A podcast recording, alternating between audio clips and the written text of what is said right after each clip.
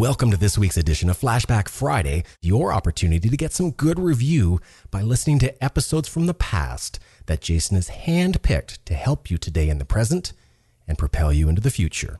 Enjoy. Welcome to Creating Wealth with Jason Hartman. During this program, Jason is going to tell you some really exciting things that you probably haven't thought of before and a new slant on investing. Fresh new approaches to America's best investment that will enable you to create more wealth and happiness than you ever thought possible. Jason is a genuine, self-made multimillionaire who not only talks the talk, but walks the walk. He's been a successful investor for twenty years and currently owns properties in eleven states and seventeen cities. This program will help you follow in Jason's footsteps on the road to financial freedom. You really can do it. And now, here's your host, Jason Hartman, with the complete solution for real estate investors.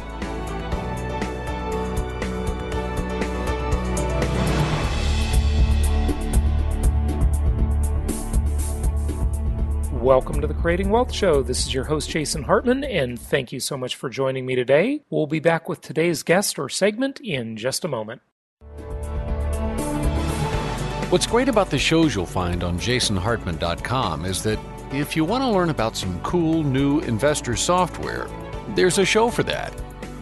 If you want to learn why Rome fell, Hitler rose, and Enron failed, there's a show for that. If you want to know about property evaluation technology on the iPhone, there's a show for that. And if you'd like to know how to make millions with mobile homes, there's even a show for that. Yep, there's a show for just about anything, only from jason hartman dot com, or type in Jason Hartman in the iTunes store. It's my pleasure to welcome Robert Kiyosaki back to the show. Of course, you know his name. He's an international bestseller, and he wrote the number one personal finance book of all time, which you've probably read. It's Rich Dad, Poor Dad. And we're going to talk about his uh, latest work today, which is entitled Rich Dad Scams, Eight Financial Scams Disguised as Wisdom.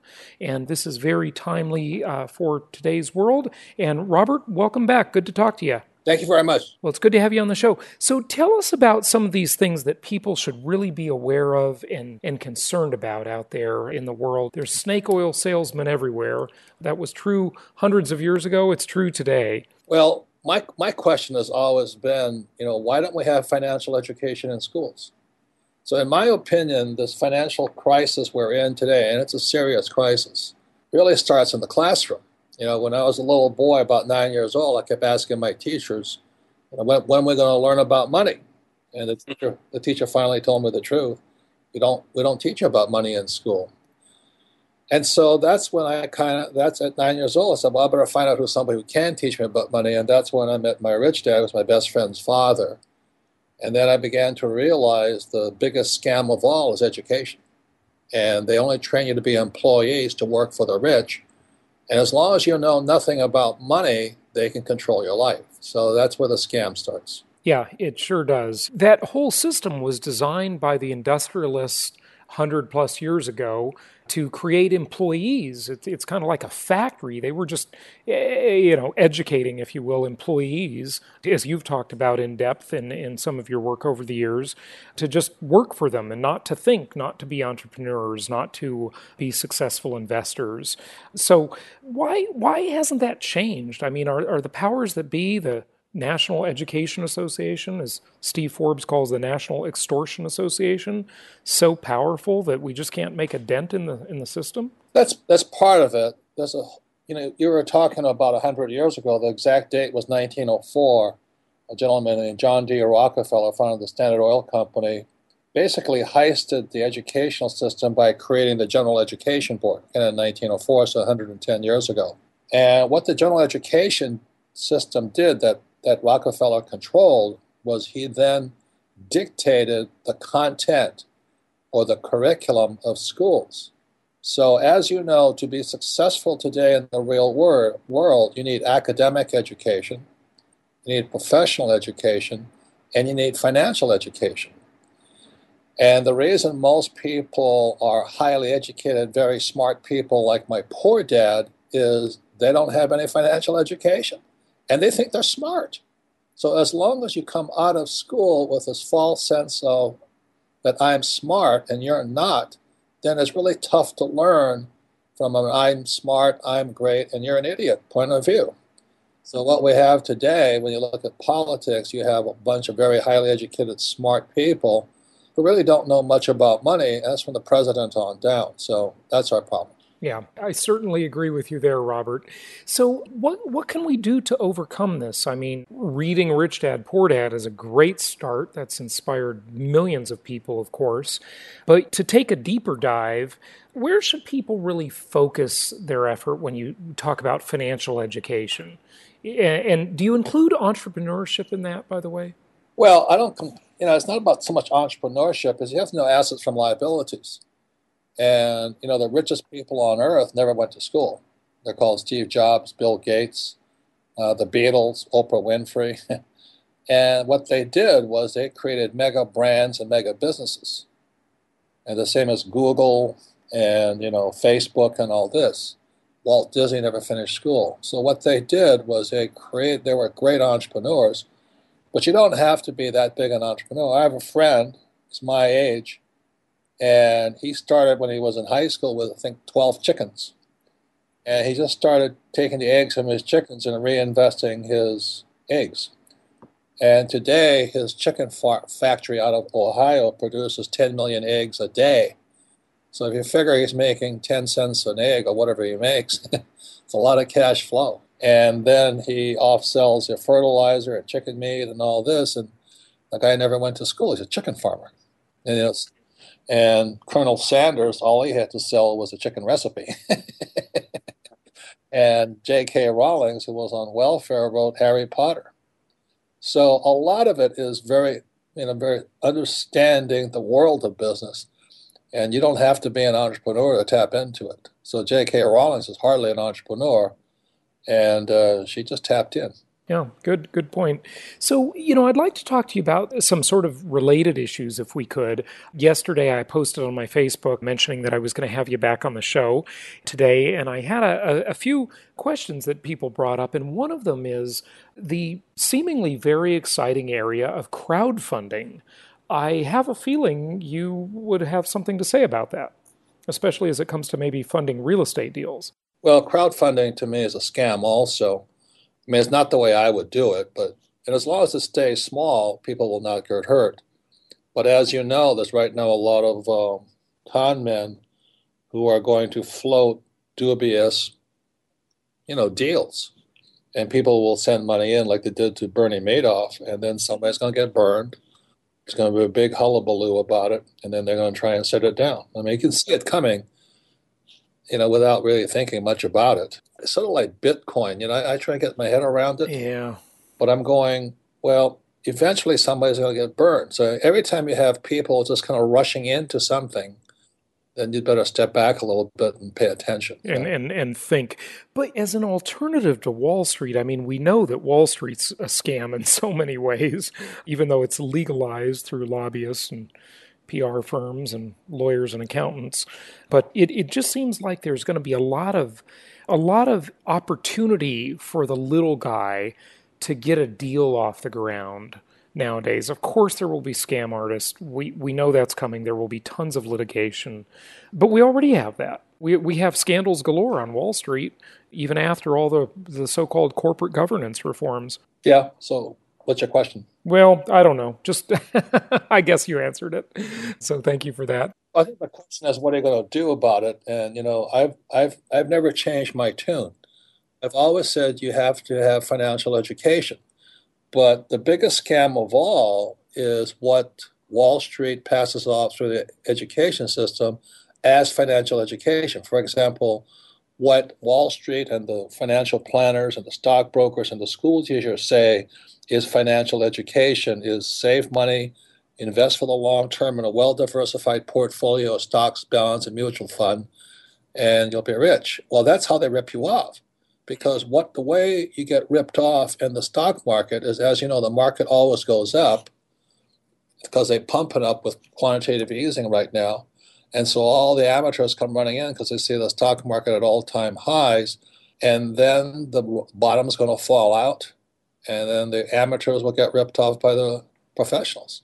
And it happens all the time. It happens every time. You know, it's always the amateurs that come in when the news is so positive and everybody's, you know, the adrenaline junkies, and, and they always, they always, they're, they're playing musical chairs and the music stops and all the big guys have already pulled out, haven't they? Well, that's the game. I mean, uh, you, you're probably too young to remember this, but in the comic strip Peanuts, you know, like Charlie Brown and Lucy, Lucy would always hold the football and Charlie Brown says, "You're going to pull it out, aren't you?" You know, she goes, "No, no, no, kick, kick the football." And every time Charlie Ball... Charlie Brown winds up, runs at the football, and Lucy pulls the football away and he falls down. It happens every single time, and people don't learn. It's a, it's amazing how short people's memories are, aren't they? Well, if you look at what's going on in Iraq, I mean, somebody said, "Oh my God, this is just like Vietnam." I said, that's always been that way. We're not there to fight for peace. We're there to fight for the military-industrial complex because it's very profitable to explode bombs in the desert. And it's very profitable to have people killed. But, oh, we're there to save the Iraqis. That's B S. We're there fighting for the military-industrial complex. And the moment you recognize that, you'll be, you know, I'm a former Marine. I fought in Vietnam twice. But one day I woke up and I said, this is not about world peace. This is about money. And that's why... You know, I don't regret going to Vietnam, but I kind of woke up. And I see the same thing going on in Iraq today. This, it's a war we could never win. Yep, no no question about it. So, Robert, as we've got a little time left, I'd like to ask you, you've made some predictions in the past that have just been uh, amazingly accurate and prescient. What do you think is coming next for us? I mean, are we going to see a lot of inflation? Will we see deflation? It seems like with with all the money printing, we ultimately have got to see inflation. But I don't know. There are those who think both ways. Yeah, that's the truth. You don't really know which way it's going to go. But obviously, the government wants inflation because you can fight inflation. You can't fight deflation. So, um, you know, when prices start to go down, they accelerate down. And so let me give an example. If, if you knew today that you're uh, you're going to buy a new Kia, and it was ten thousand bucks, but you knew tomorrow it'd be eight thousand bucks. You wouldn't, you wouldn't, pen, you wouldn't spend spend ten. And if you knew it was going to eight from eight to six, you would wait again. And so that's when the bottom drops out, is because people are waiting for it to crash anyway. So that's deflation. So the Fed obviously is trying for inflation, and the only thing they're inflating is the stock market, and they're trying to inflate the housing market. And as I said, we don't learn from mistakes. We didn't learn from Iraq. We didn't learn from Vietnam. And we didn't learn from the last crash. So they're doing exactly the same thing. The stock market isn't really up. What is happening is that the C E Os are basically repurchasing their own stock. So it gives the illusion that the price is going up, but they're just drawing up the supply of stock. And eventually the amateurs going to come rolling in again. And it's going to be a Wile E. Coyote moment. And go beep beep, and you'll fall off the cliff. Yeah, that is that is true. And I, I remember when the Dow went above fifteen thousand, and you know, of course, C N B C was going crazy, and everybody was talking it up. And and all all you do is you you compare the real and nominal dollar return. And really, until the Dow got to, of course, you know, the S and P is a more accurate gauge because it's much broader. But just looking at the Dow, since it's quoted the most. It had to be fifteen thousand eight hundred to be, in real dollars, exactly where you were about eleven years earlier. And they're they're talking about record highs. And, you know, most people, they just don't even realize it. They don't even get it. It's like trickery with numbers. That's correct. And they can lie with words. For example, when the crash hit in, you know, two thousand seven, two thousand eight, all these big companies came on and they said, yeah, we beat the S and P. What they didn't tell you is S and P went down by fifty-seven percent, and they, they only went down by fifty percent. Yes, that's, you know, you, you, as somebody says, you can't cure stupid. Yeah, yeah, that's uh, for sure. It's, it's the same. We're making the same mistakes again and again and again, and the average person will will, will never learn. So, shame on them. Remember, you're listening to Flashback Friday. Our new episodes are published every Monday and Wednesday. Yeah, no, you're absolutely crash, right. If you understand a crash is a good thing, I made more money between two thousand seven and two thousand fourteen than I did in all the years of my life prior to that. But I was prepared for it. I had experience, I had education, I had my partners, I had my team. So when the crash came, you know, we thought we went to heaven. You you were ready to seize upon opportunities when most people either weren't or they were just scared because they didn't they didn't know any better. So they just were full of fear. You know, they were just allowing the media to program their minds. Well, worst of all, they don't have the skill set to take advantage of the crash, if you know what I mean. So the, you know, they, they may have they may be a P H D in microbiology, very smart people, but they know nothing about crashes. So, and I'm I'm afraid the next crash may be a long one. You know, the, the in nineteen twenty-nine the Dow went down from a high of three eighty-one, and it took twenty-five years to hit three eighty-one again. So it went down in nineteen twenty-nine, and it didn't, it didn't hit three eighty-one until nineteen fifty-four.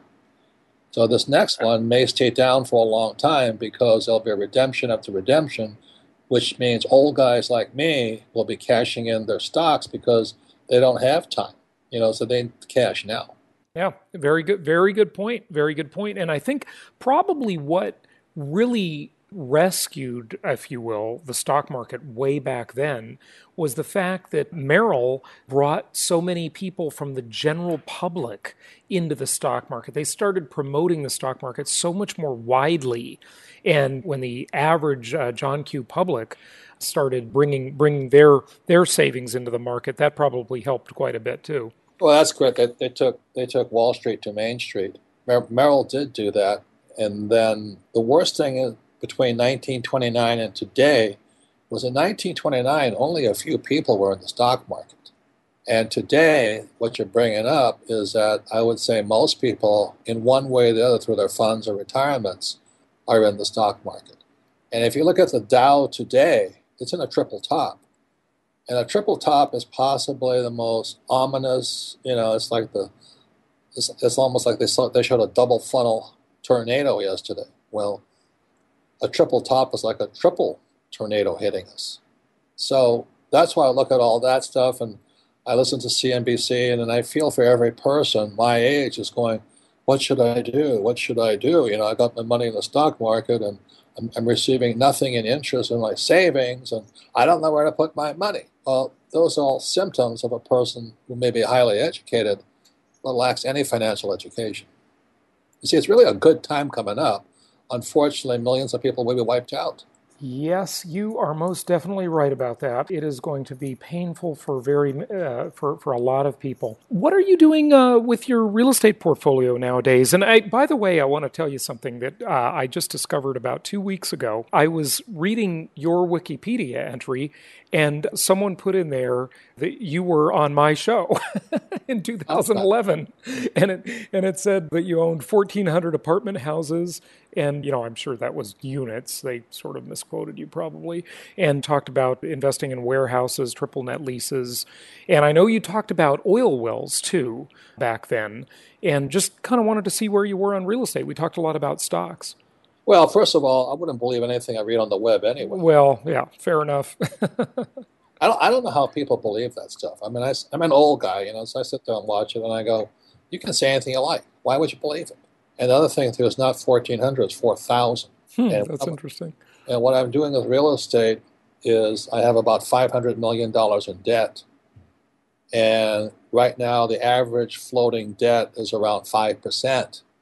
And a company just came by and says, we'll refinance it all for less than three percent. Well, you don't have to be a rocket scientist to know that if you take five million dollars at five percent and you drop it to three percent, that's two million dollars in extra cash flow due to reduction in mortgage payments. So that's why debt makes people rich, and yet you listen to all these so-called financial experts who are saying, get out of debt. That's really bad advice. You should be getting into debt. Oh, I completely it's, it's agree. Interest rates, are you kidding me? Yeah, yeah, uh, unbelievable. And what are your thoughts on the real rate of inflation? I mean, you know, of course we've got the official numbers, but if, if you're if you're getting your debt at three percent, I would argue that you're probably got a you have a negative real interest rate there. Yeah, I do. Yeah. Because, well, it depends on how you compute C P I, Consumer Price Index, because in nineteen seventy-two, I think, was Nixon changed the valuations for the C P I, Consumer Price Index, and he, he took out food and took out fuel from inflation. So that's how Janet Yellen can get up there, or Obama can get up. So we have no inflation. But if you go shopping, you'll see inflation all over the place. And, you know, when Obama took office, gasoline per gallon was about a dollar eighty a gallon, and today it's about three fifty again. So that's a one hundred percent increase in so many years. But yet Yellen and Obama can say there's no inflation. So the, that's what I'm saying. It's like Facebook or the web. I don't know how you believe anything today. Yeah. No, you you really have to read between the lines, and people have got to think. They've got to have an education. They've got to think for themselves and just, you know, know how to dissect this stuff and to, to understand it. And buy a mutual fund rather than, uh, you know, accumulate some good long-term fixed-rate debt against real estate. And uh, especially, Robert, when as real estate investors, we don't even pay our own debt. Our tenants pay our debt for us, right? Correct. I mean, the key to life is other people's money. So you borrow your bank's money, and your tenant pays back the bank. Yeah. What there, what a deal. There, and all, all, there is a God someplace. Yeah. All, all you need to do is get in the middle of that deal, and you can get fabulously rich, but right? Can you imagine that? I mean, the bank will give you the money to buy something that makes you rich, and then the tenant will pay you to live there, and then pay off the bank. On top of that, you get appreciation, depreciation, amortization, all these tax breaks. And then you hear everybody complaining about raising tax, rising taxes, but if you own real estate with debt, you don't pay any taxes. So, you know, that's that's what this book, I guess, is about, Eight Financial Scams Disguised as Wisdom. You can get it at rich dad dot com. But it starts with school, you know. Being, you know, being successful in school doesn't make you rich. Yeah, that's for it's, sure. It's, it's kind of a ripoff. Every time I look at these student loans, I feel for the young people leaving school with all these million, not, you know, twenty, thirty thousand dollars in student loan debt. That's hard to hard to pay back. It sure is, especially when there aren't jobs out there waiting for them, and the fact that that debt is the only type of debt not dischargeable in bankruptcy. So they've literally created a generation of indentured servants that don't get a second chance. It's even worse than that. I mean, what you're saying is accurate. It's the worst possible type of debt. You know, if I screw up on an apartment house, I can just be bankrupted, and, you know, I'm I'm I'm I'm free and clear from the debt. But I can't bankrupt a student loan debt. On top of that, I haven't learned anything about money. On top of it, so what do I spend that money for? See, it goes back to what I was saying when I was nine years old. I raised my hand and I said, "When am I going to learn about money?" And the answer was never. So why am I going to school then? You know, that was my question. You look at the richest people on earth, didn't finish school. Steve Jobs, Bill Gates, Michael Dell, Zuckerberg, Walt Disney, Henry Ford, Oprah Winfrey, you know, just to name a few. Yep, and uh, don't forget Jason Hartman in there because because I, I, I just felt like when I was in college, I was listening to a government bureaucrat essentially teach me about something that I'm just never going to use. I was anxious to get out there in the real world and buy properties. And I bought my first rental property at twenty years old. And, you know, it's been on from there. And successful people are doers. You know, they, they learn. Of course, you've got to balance learning and doing. But they get the kind of education that is real-world education, financial education. In nineteen seventy-three, I returned from Vietnam. I was, I was a pilot for the Marine Corps. And my poor dad obviously wanted me to get my M B A. And my rich dad said, well, it's a waste of time. But anyway, so he suggested I take a real estate course. I took a three-day real estate course as well as sign up for my M B A. And I learned more in three days in the real estate course than I did in my M B A program. So finally, after falling asleep every night of the week in the M B A program, I just dropped out and made, got rich buying real estate. Mm-hmm. Yeah, that's true. That's true. It was less time. I made more money. It cost, it cost me three days and three hundred eighty-five dollars, which was a lot of money back though, back in seventy-three. But I became a multi-millionaire over and over and over again for that three hundred eighty-five dollars. And I pay zero taxes legally. You know, what, what's better than that? Hey, Robert, I want to take a guess. Was that like William Nickerson's course or something way back then? Uh, yeah, it was. It was. Yeah, that course. Yeah. Yeah, yeah. That's uh, that's fantastic. That's the old days of of, of real estate investing and real estate uh, gurus out there. But fantastic. Well, your website is rich dad dot com, of course, and people can get this book. It's a it's a download right from the web. I found it really fascinating how you did Conspiracy of the Rich, which was fantastic, by the way. I really enjoyed that one. Thank you. And you know how it was kind of this collaborative effort. Did you do that with this new book? Uh, this new book is, to be truthful, what now, that book is coming out. These are books I wrote a long time ago. So, but what I said a long time ago is coming true. Still true. Yeah. So the eight financial scams. I mean, it's really hard to believe a financial scam is going to school. And a job is the worst thing you can get because you'll pay more in taxes. And all the harder you work, the higher tax rate you move into. And why would you save money? You know, everybody says, you got to save money. Why would you save money when I can borrow money at, you know, three point eight percent? And then why would I invest for the long term in the stock market when I'm only going to get ripped off when the market crashes? And why would I buy a house when your house is not an asset? And so really that's a scam. The scam has to do with what so-called the rich have perpetrated upon us without financial education. So what the scam is, what we think is smart is actually stupid. So that's really what the eight, eight, eight scams are. Is, and you guys, if you really want to find out how big a scam that information is, that's why you should get the book. And maybe you'll stop thinking that way. Maybe you won't be looking for a job. Maybe you won't be going back to school. Maybe you won't be thinking your house is an asset. Maybe you'll think, maybe I should get rich instead of work for somebody else. And that's the purpose of my work. You know, I don't. I'm not saying what you should do, but I would think think differently. And the biggest scam is the lack of financial education in our school system. Like I said, it started in nineteen oh four with a man named John D. Rockefeller and the General Education Board. If you read the you read the bylaws of the General Edu- Education Board, the purpose of the General Education Board was to take farm kids and turn them into employees in factories. That was the mission, and nothing has changed. And so if you're going to school for a good job and all that, you're being suckered. That's the worst part about it. Absolutely. I, I'm not saying education is unimportant. I'm saying it may be obsolete. Right, right. And, and and you know, the worst thing is, is to see people get these useless liberal arts degrees. You know, it, at least if you're going to go to school, be an engineer or do something that's real, you know. I, I can't tell you, Robert, how many people over the years I've hired who have degrees in psychology, you know, that they're not using. I mean, it's just unbelievable. But good advice. Well, very sage advice again from Robert Kiyosaki. It's a pleasure to have you back on the show. His website is rich dad dot com. Go and download this book. I think you'll really enjoy it. And Robert, again, thanks for joining us. Thanks for the time.